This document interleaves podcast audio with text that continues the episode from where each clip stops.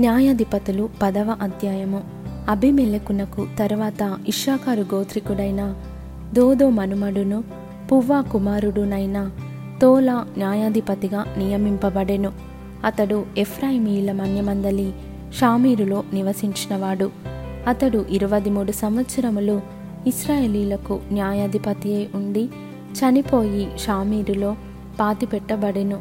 అతని తరువాత గిలాదు దేశస్థుడైన యాయిరు నియమింపబడినవాడై ఇరవై రెండు సంవత్సరములు ఇస్రాయేలీలకు న్యాయాధిపతిగా ఉండెను. అతనికి ముప్పది మంది కుమారులుండిరి.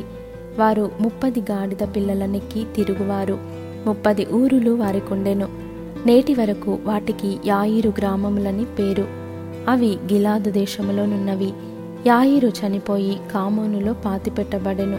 ఇస్రాయేలీలు యహోవ సన్నిధిని మరల దుష్ప్రవర్తనులైరి. వారు యహోవాను విసర్జించి ఆయన సేవ మానివేసి బయలులు అష్తారోతులు అను సిరియనుల దేవతలను సీదోనీయుల దేవతలను మోయాబీయుల దేవతలను అమ్మోనీయుల దేవతలను ఫిలిస్తీన్ల దేవతలను పూజించుచూ వచ్చిరి. యెహోవా కోపాగ్ని ఇస్రాయేలీల మీద మండగా ఆయన ఫిలిస్తీన్ల చేతికిని అమ్మోనీయుల చేతికిని వారిని అప్పగించెను గనుక వారు ఆ సంవత్సరము మొదలుకొని ఇస్రాయేలీలను అనగా యోర్దాను అవతలనున్న గిలాదు నందలి అమోరీల దేశములో కాపురమున్న ఇస్రాయేలీలను పదునెనిమిది సంవత్సరములు చితుకగొట్టి అణచివేసిరి. మరియు అమ్మోనీయులు యూద దేశస్థులతోనూ బెన్యామినీయులతోనూ ఎఫ్రాయిమీయులతోనూ యుద్ధము చేయుటకు యోర్దానును దాటిరి. గనుక ఇస్రాయేలీలకు మిక్కిలి శ్రమ కలిగెను.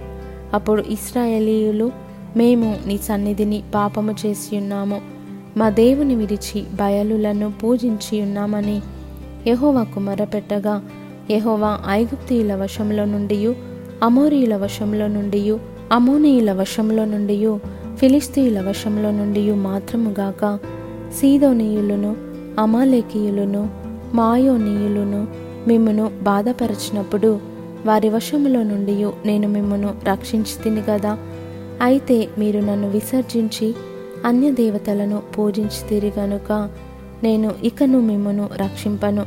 పోయి మీరు కోరుకొనిన దేవతలకు మొరపెట్టుకొనుడి.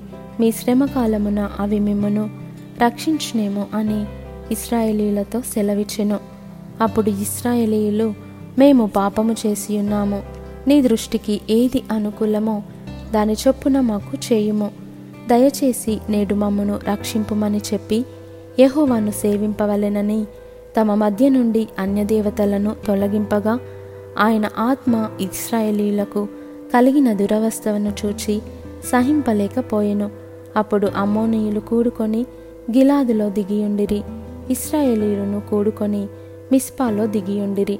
కాబట్టి జనులు అనగా గిలాదు పెద్దలు అమ్మోనీయులతో యుద్ధము చేయ పూనుకొని వాడెవడో వాడు గిలాదు నివాసులకందరికీ ప్రధానుడగునని ఒకనితోనొకడు చెప్పుకొనిరి.